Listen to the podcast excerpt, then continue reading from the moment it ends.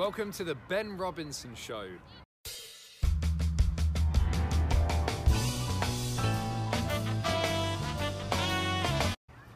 How long you waiting to say that?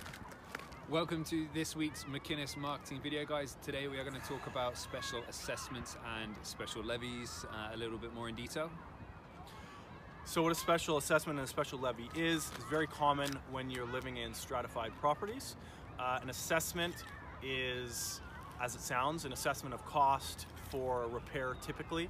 So if, for example, there is a roof leak in a building and it's been patched a number of times as the leak appears over the last couple years and it's no longer economical to continue to patch, they're going to assess to replace the roof. So when this happens, they've got two options to get the money for the replacement.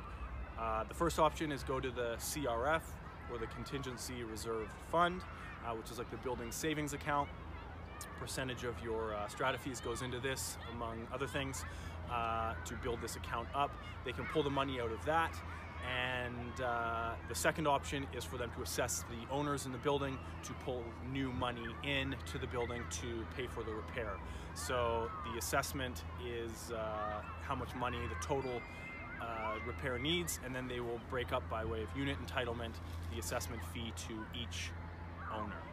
And just to be clear, the, the this decision is made by way of three-quarter vote by you and all your fellow owners in the building. So you do have say in which direction this uh, money comes from.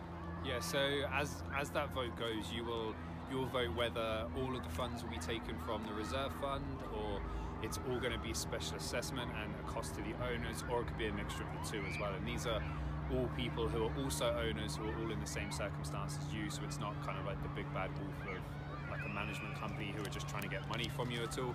You'll have that that vote uh, along with the cost of your unit entitlement as well. So if somebody's maybe double the size of you, it doesn't mean that it's all going to be split evenly and you're going to pay that price as well when they are double the size. So it's important to note, guys, this is only for stratified properties.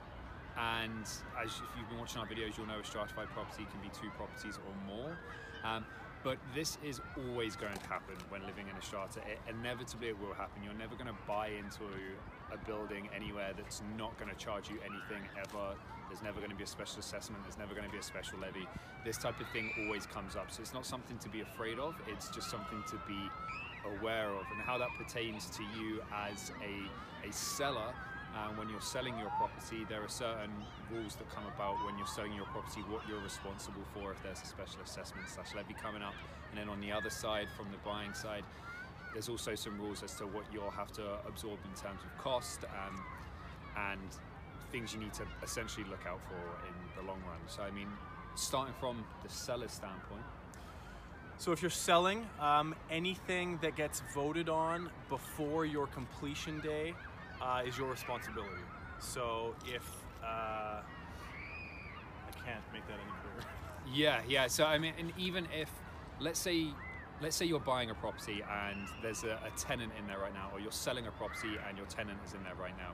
You sell today, February 14th. Happy Valentine's, buddy. February 14th, but you're not actually going to complete that contract until the tenant is out. So you don't take possession and completion of this property until May 1st. Although the property technically sold today and subjects were removed today, if a vote happens before that completion date of May 1st, that is still down to the current seller to pay it, even though subject have been subjects have been removed and confirmed. So typically the easiest way to think about it is whoever is on title when the decision to, let's say, assess for, for further money uh, gets decided is who's responsible for that cost. Yeah. So if you buy in Ben's circumstance, May 1st happens, and then May the evening of May 2nd, uh, there's a catastrophic event, and uh, they need money, and there's a vote. You are responsible as the new buyer. Yes, indeed. You'll usually find a bylaw as well um, that will state that all of the fee is due um, from the current owner of the property. So even if it's like a $5,000 fee and they're going to take it in two or three installments in six month periods of time, you are still due to pay all of those. So then on a buying side of things, completely flipping it on the opposite.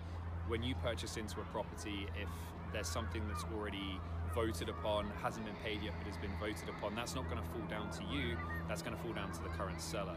But alternatively, if there's some big work which is maybe coming up, which has been mentioned and discussed, likelihood is is you're going to be responsible for that after the completion date, even though it's been discussed in, say, the minutes or a depreciation report as well. but not voted on.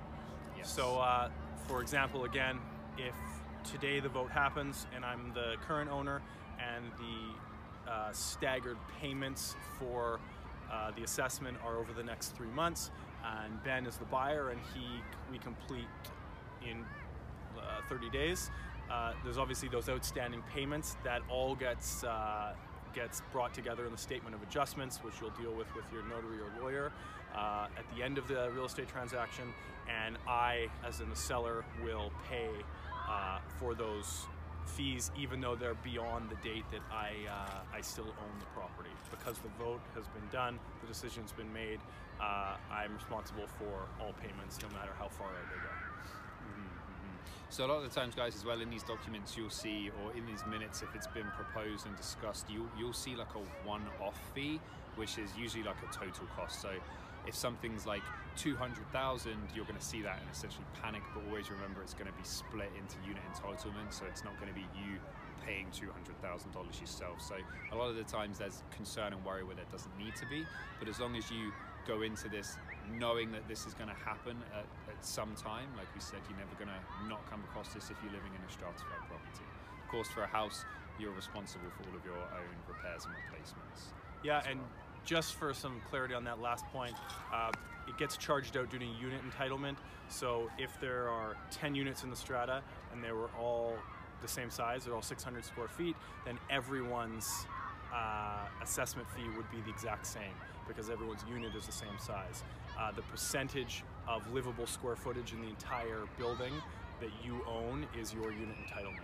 So if there's a building with 200 units and they've got 2,000 square foot units and 400 square foot units, it's the total percentage of that total livable square footage in the building that you own in your 400 square foot unit. So it's going to be substantially cheaper for you, the little guy, than the big penthouse owner that owns all that square footage. Exactly, exactly. So that's us it. We're out, guys. It's freezing cold. We need to get into the warm and get some coffee. And thank you for watching, and we'll see you next week.